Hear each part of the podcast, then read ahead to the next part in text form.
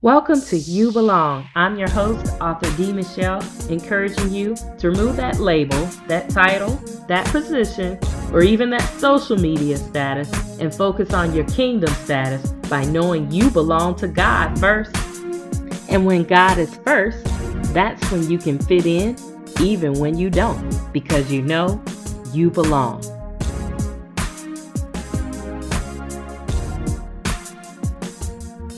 Welcome to another episode of You Belong. I'm your host, as always, author D. Michelle, and I've got another special guest with me today. He is definitely living out the title of his podcast, which is Connecting a Contact Sport. Welcome to the show, John Peoples. Hey, good afternoon, good morning, or whatever time it is, and wherever you are. Uh, thanks, thanks, D. Michelle, for having me on. You are so welcome. John and I connected some years, years ago, um, but he has been living his dream kind of twofold. He's working full time in supply chain leadership and has been doing that successfully for over 20 years. And he is also the CEO and founder of Peoples to People Consulting Group. Tell us a little bit more about that, John. Yeah, thank, thank, thanks for for the plug. Um, so uh, Michelle, really, I started the obviously my last name is Peoples, right? So play mm-hmm. on my last name. But um, I started it in thought in 2006 when I realized I had so many friends and associates and people in my network that were coming to me to either introduce them to someone or somebody's or to an organization or to either help them kind of find a way into a problem they were solving or trying to solve in their own business. So I, I said, okay, I'm introducing people to other people, and mm.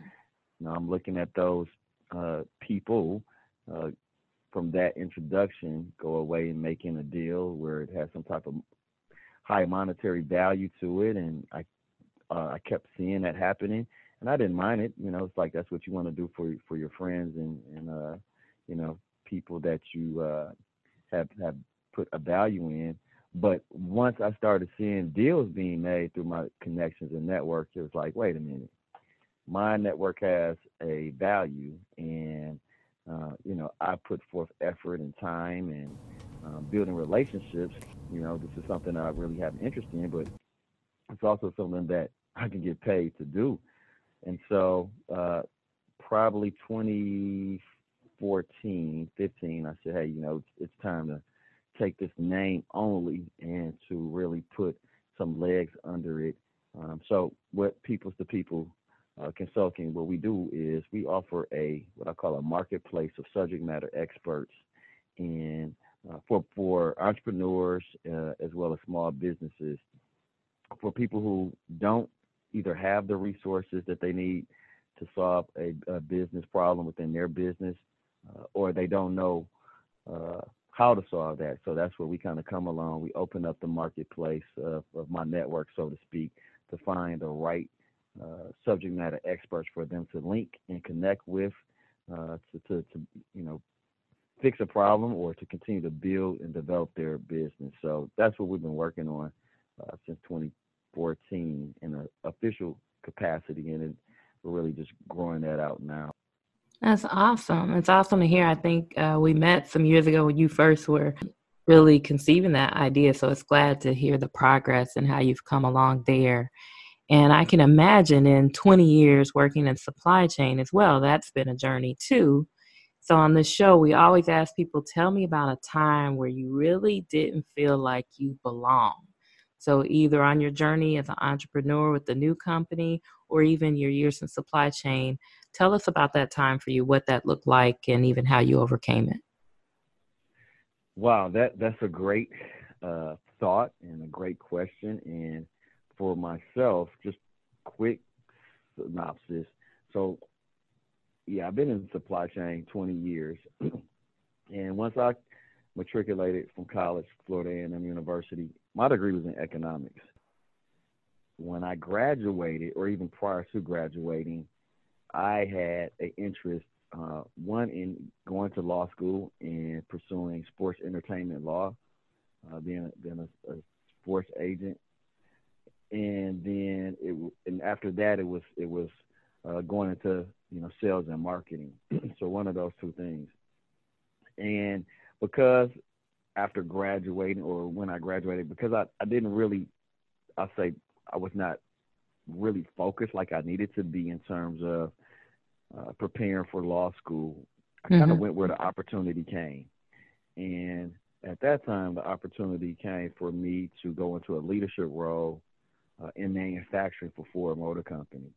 Mm-hmm. And just happened to be in a plant. And being from Detroit, Michigan, you know, those of us that are from Detroit, we're pretty much familiar. It's in our blood um, between Ford, GM, and Chrysler. And they were paying a pretty nice wage compared to some of the other opportunities that, uh, you know, I had presented to me. And it was like, hey, it's Ford Motor Company is going into a leadership role very early in my career uh, in the in the plant. mm-hmm. So what that meant was I would be supervising uh, individuals that were uh, at some part of the process of making an automobile. Mm-hmm. At that time, like one of the Lincoln uh, vehicles. Now, I'm not an engineer by trade, um, and so I didn't have manufacturing experience or study engineering in uh, college. And so it was really just the opportunity to go and learn leadership.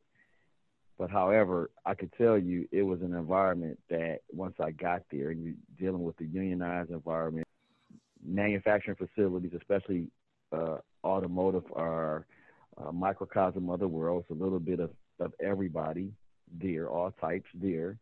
And I was charged with supervising at 23 years old people who had probably been working in that particular plant or in that industry for 23 years to to to build a car. And you think about a car, how complex a car is, right? so you're giving that responsibility to a 23 year old. Hey, go go uh, supervise these individuals, work in this area, this this zone, um, and here you go. And they give you a two-way radio, and you know we're in a uh, maybe one at that time. I think the manufacturing plant I was in was one of the largest uh, in terms of square footage in, in North America. Wow. We probably at that time had three shifts and about 3,000 people working in between those three shifts. Wow. And I'm charged with working and man- and, and uh, managing and leading probably about 50 to 60 people. At 23. Uh, at 23. Like, here you go. Here's a two way radio. Keep the line running. Right. Yeah. And, um, you know, initially it was like cool after you go through your onboarding and you go through your training before you're actually out there on the floor. And, and, and now here you go. Um, it's like, hey, this is going to be cool. and and after probably you know the first couple of months, I was like, what did I get myself into? Right? Um, mm-hmm. How do I how do I motivate people to uh, do what we need done to get this product, you know, completed? Um, how, one, how do we keep the line going? And at, you're in frontline leadership, so you're kind of like you're getting it from your employees and you're getting it from upper management, and, and you're right there, like in the middle. And I remember for my first several years, one again, 23 years old, so I'm working different shifts. So what that means is either I'm working 6 a.m. to 3 o'clock p.m. Right? Mm. What 23 year old wants to mean you're you're waking up at four o'clock in the morning, right? uh, or I'm working afternoon shifts where it's 2:30 p.m. to uh, 10:30, 11, 12 at night. So now that means, hey, I, it's the weekend, and there goes my weekend because I'm I'm at work on on a Friday or sometimes even Saturday. Uh, so I really didn't like it, um, and I remember many days, especially when I first started, just sitting in my apartment like, how did I get here with the echo? Yeah, the salary is pretty good, and people are like, hey, you can work at Ford and you can be in leadership at that age in the plant. You can do anything. Yeah, 23, 24, I was like, this is not what's up. You know, it's mm-hmm. like, I, I don't like this. Um, I don't even like cars like this. And I don't have an interest. And so what am I doing? And so many a days and many a nights at that early stage in my career, and I did eight and a half years at Ford, it was always trying to figure out you know, what was my purpose? Mm-hmm. Um, what am I really supposed to be doing, and, and what can I do uh, with my skills, experience, and talent? And so, I would say a lot of agony, nights in agony, right? Like this is not Mhm. what's up. Right. And and I didn't probably be Michelle. I didn't I didn't really even have I would say like the energy or motivation at that time to to to go look and seek something else, even though I wanted to hmm get out so bad. Just mentally drained. yeah. It was just mentally draining. You get off work Mhm. and you're drained. So that was a time where I really felt like this is not where I belong. Um, I didn't feel purpose. Mm. Well, it's funny how things work and how God works. I did eight and a half years, got great experience, right? Great Mhm. experience. Able to get Six Sigma certified, leadership, even got promotion opportunities. And I remember turning down a promotion opportunity because I was like, this is going to keep me in the plant and I got to get out of here. right. Um, and and so what did I learn right in that moment? I learned I won't say never turn down a promotion, but look at it real hard, right? Mm-hmm. Um, normally, early in our careers, and we can be in a position where we're thinking, "Oh, this is this is too tough," especially when you're first starting the front line. You're learning these experiences. One of the things that I learned though is that it normally gets a little easier as you start to move up, right? Mhm. Um, and so I had to learn that uh, kind of the hard way. I didn't take the promotion, but things work out like they're supposed to. Auto industry took a hit in 2008. Mm. Um, Ford Motor Company started having salary layoffs. I got laid off, so that was a time for me to uh, create you know, Mhm. the next opportunity. So I took uh, my severance. I said, hey, what are other places that are doing well that I can take my experiences? And so I went into oil and gas, still in supply chain manufacturing, Mhm. um, to Houston, Texas, and started working for Halliburton. And that's that's when things opened up in my career, promotional opportunities, uh, being able to kind of get a check off the box. Now I have automotive, uh, Mhm. Supply chain and manufacturing experience, oil and gas, uh, supply chain manufacturing experience. That opportunity then led led me to get recruited by Coca Cola uh, and to become a production manager, and op- operation manager at a bottling plant in Cincinnati, Ohio, um, and where I did six years there. There were a couple times there where I felt like I didn't belong. Right? Mhm. like, okay, you know, it's it's going all right, it's going okay, uh, but then there were some different challenges and bumps where it's like, okay, this just looks like a repeat of what I did, you know, a couple years ago. Just a different company, the same thing. It's still Right. more important work that I have to do, uh, and that's what really forced me to start looking at my consulting company. And and then that's also where I found I had passion. So I learned a couple of things. Sometimes you can do things that you're passionate about, and they may not be in what pays your bill, so to speak. You keep working on that. You keep developing that. I had to learn how to think big and start small. Um, Mhm. At that moment, but still give all my my my efforts and and uh, making sure that I was still dedicated to my bread bread and butter, which was was Coca Cola. And then those opportunities led me to um, to get uh, recruited and join Domino's Pizza uh, as a director. Um, and so I had to learn how to trust the process. I had to learn you don't know what you don't know. You just have to know that hey, you you, you put your feet down in the ground.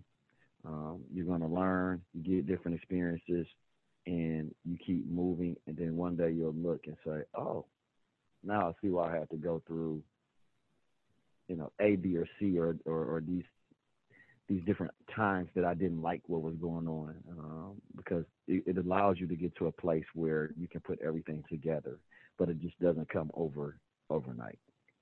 Yeah, it, it doesn't. And what I hear in your story is just something I, I've had my own struggle in is just being comfortable with the uncomfortable or being, um, you know, because when I hear you share your first story, you know, at 23 and you knew you felt like you didn't belong, but then you said, but eight years. I'm like, dang, when I feel it, I'm gone within at least one or two. But right, you still right, right. you still maintained and did eight.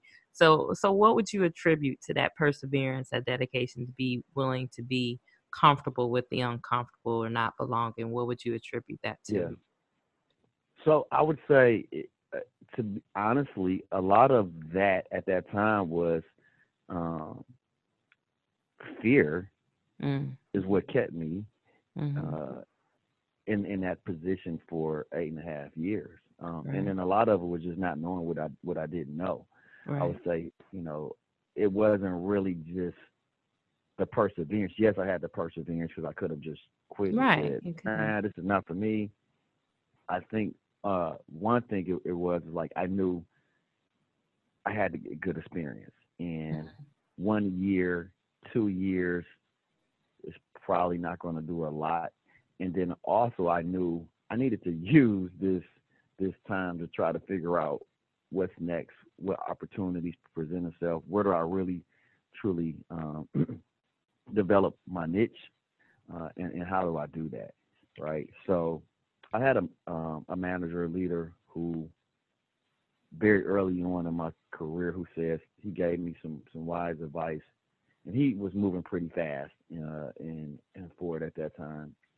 And he said, you know, I don't really necessarily love what I'm doing, but while I'm doing it, I'm going to try to get as far as I can get, mm-hmm. and then, you know, hope that one day it all clicks and and and, and says, oh man, this is this is what I should be doing, or that's what I should be doing. And so I kind of took that advice, mm-hmm. and then you do realize that sometimes the, the, the love or the passion or really even the interest just comes after a while as you start doing things and you become a subject matter expert. Um, and, and that's what kind of happened to me. Uh, and, and, and I had to learn how to sometimes just appreciate where you are. You can mm-hmm. have an impact in where you are, right where you are, when you're there, Mm-hmm. Uh, and then what was I supposed to be taking from those those times or that experience? And and then lastly, I, I had to remember that this uncomfortable or tough time, so to speak, is not going to last forever. Mm-hmm. Right. So um, while I'm here, start looking and, and researching and um, developing a plan, and, and then uh, go from there. Awesome. I love it. And that just leads um, quite nicely to our closing of those things you learned, which um, you share, you know, transparently with the audience. Hey, it was really fear that kept me. But once you leaned into it, you realized there was some wisdom, some learning that you were learning from it, and then learning to be present and just gleaning all you can. And then at the same time, preparing for your future. So I like that. That sums it up nicely um, anything else you would share with someone young and just starting out their career if they're going through those moments of feeling like, ugh, I really don't belong. This really isn't me. Yeah. So we hear this this phrase uh, that that people use a lot. Sometimes you'll hear athletes use the phrase when they're uh, training and going through different things, and, and you'll hear the phrase "trust the process." Yeah. Right. And it could be a cliche, but it's it if you break that down, it really has a lot of meaning. Trust the process. There's a process in everything that relates to being successful, right? I mean, if you look at uh, plants growing, and if you're or growing a tree or you're you're growing uh, some type of fruit in a garden, you, you have to plant the seed. The seed mm-hmm. has to mm-hmm. be planted first, and it has to go in the ground and where it's normally dark and and uh, during that time period, over time it has to get some water. It has to, you know, that that seed has to get some nourishment. It's a lot of things going on inside of the ground where that seed is, right, and some roots to start to get planted um, at that at that point. And then you look up and you see the which was a, a seed, um, then starts to sprout that that plant up out of that dirt uh, to the surface where you can see it. Uh, and then again, you you keep watering and pruning, and you see the plant then starts to bear some fruit, where you mm. Start to pick off of it. Uh, you know that what what that plant bears, right? So that's really trusting the process. Things yeah, I like go that. through some things. You have to learn some things. You have to get experience. You have to uh, to kind of build a toolbox. You have to get some tools that you can put in your toolbox, and, and normally those things happen uh, early uh, at different points along the way. So that was one thing I would say is just trust the process. You know, nothing mm-hmm. hard stays hard forever. Um, mm-hmm. You're going to go through valleys and uh, you're going to hit peaks, and so you just have to trust the process. The the second thing that I would probably say, uh, especially to someone starting their career early, is if there's something that you think you want to do, try it. Try mm-hmm. it early. Yeah. Right. Soon, soon as you get an opportunity, if you think you want to do it, and, I, and that's one of the things I really appreciate about millennials. They're they're not living uh, in a safety net. They're like, I'm going to try it. Where we may look back and say, man, why are you doing it like that? But try it, right? Try it very early. Um, you you learn from your misses. You you'll probably have more bullseyes than you'll have misses. Mm-hmm. just try it, uh, and then that way you can start saying, hey, no, I don't really like this," or "Man, I really do like this." So I would say try try different things. Try it early. Don't let fear hold you back. Just to try it early. Um, and then I would I would probably most importantly say while you're very early on in your career, it's it's so important that you build networks mm-hmm. and in within those networks you build alliances of, of people that you can go talk to and bounce ideas off of um, find a mentor you know wherever you are who, somebody who you think is doing what you want to do mm-hmm. most people really uh, love if you come to them and say, "Hey, would you be my mentor?" Right? And and listen. You know, we don't know it all, so listen to those who've been somewhere um, that you haven't been yet. Uh, build those networks. Some people say, "Well, I'm I'm not an outgoing person. I'm an introvert." Okay, well you you can start with just one person, uh, you know, in the elevator, or that you see at the cafeteria at work, or somebody that you know is doing something um, that you may have a close relationship with. So I think those are the three things: trusting the process, uh, trying things early, and then building uh, a network um, early in your career. Yeah, yeah, and, and, network. I think what you're really honing in on the importance of value. Going back to your business model uh, with Peoples to People recognizing the power of relationships and having real connections with people because in this day and age it's so easy to connect with people on linkedin but nothing beats when people have that real life experience with you that you can pull back on i mean there's so many different valuable relationships that i was fortunate to have early on my career but i didn't understand them and so they kind of went by the wayside as I moved to different cities and stuff. And now I'm like, wow, how do you get back to that when, you know, you had that? So just really uh, that connecting piece and really building that social equity, to power of relationships is important. So tell us yeah. how people can connect with you. John Peoples. Well, one of the, the, the easiest ways talking about connecting uh, it's just like we met and connected some some years ago was through LinkedIn. Um, through a mutual friend, yeah. Great tool. Yep, mm-hmm. through a mm-hmm, mutual mm-hmm. friend. I can be reached um, at LinkedIn. Send send me a uh, request and uh, John Peoples, uh, and you will find me on on LinkedIn. Um, and then while you're there, you can check out my podcast, uh, which is called Connecting the Contact Sport, which talks just about that, uh, building relationships, connecting. And that's how to fit in even when you don't. Believe you belong. Thanks for listening in. Visit us on Instagram at Believe You Belong or go to our website, believeyoubelong.com. Share your own belong story and don't forget to grab a copy of the upcoming book, You Belong, the 21 Day Workplace Devotional. Be blessed.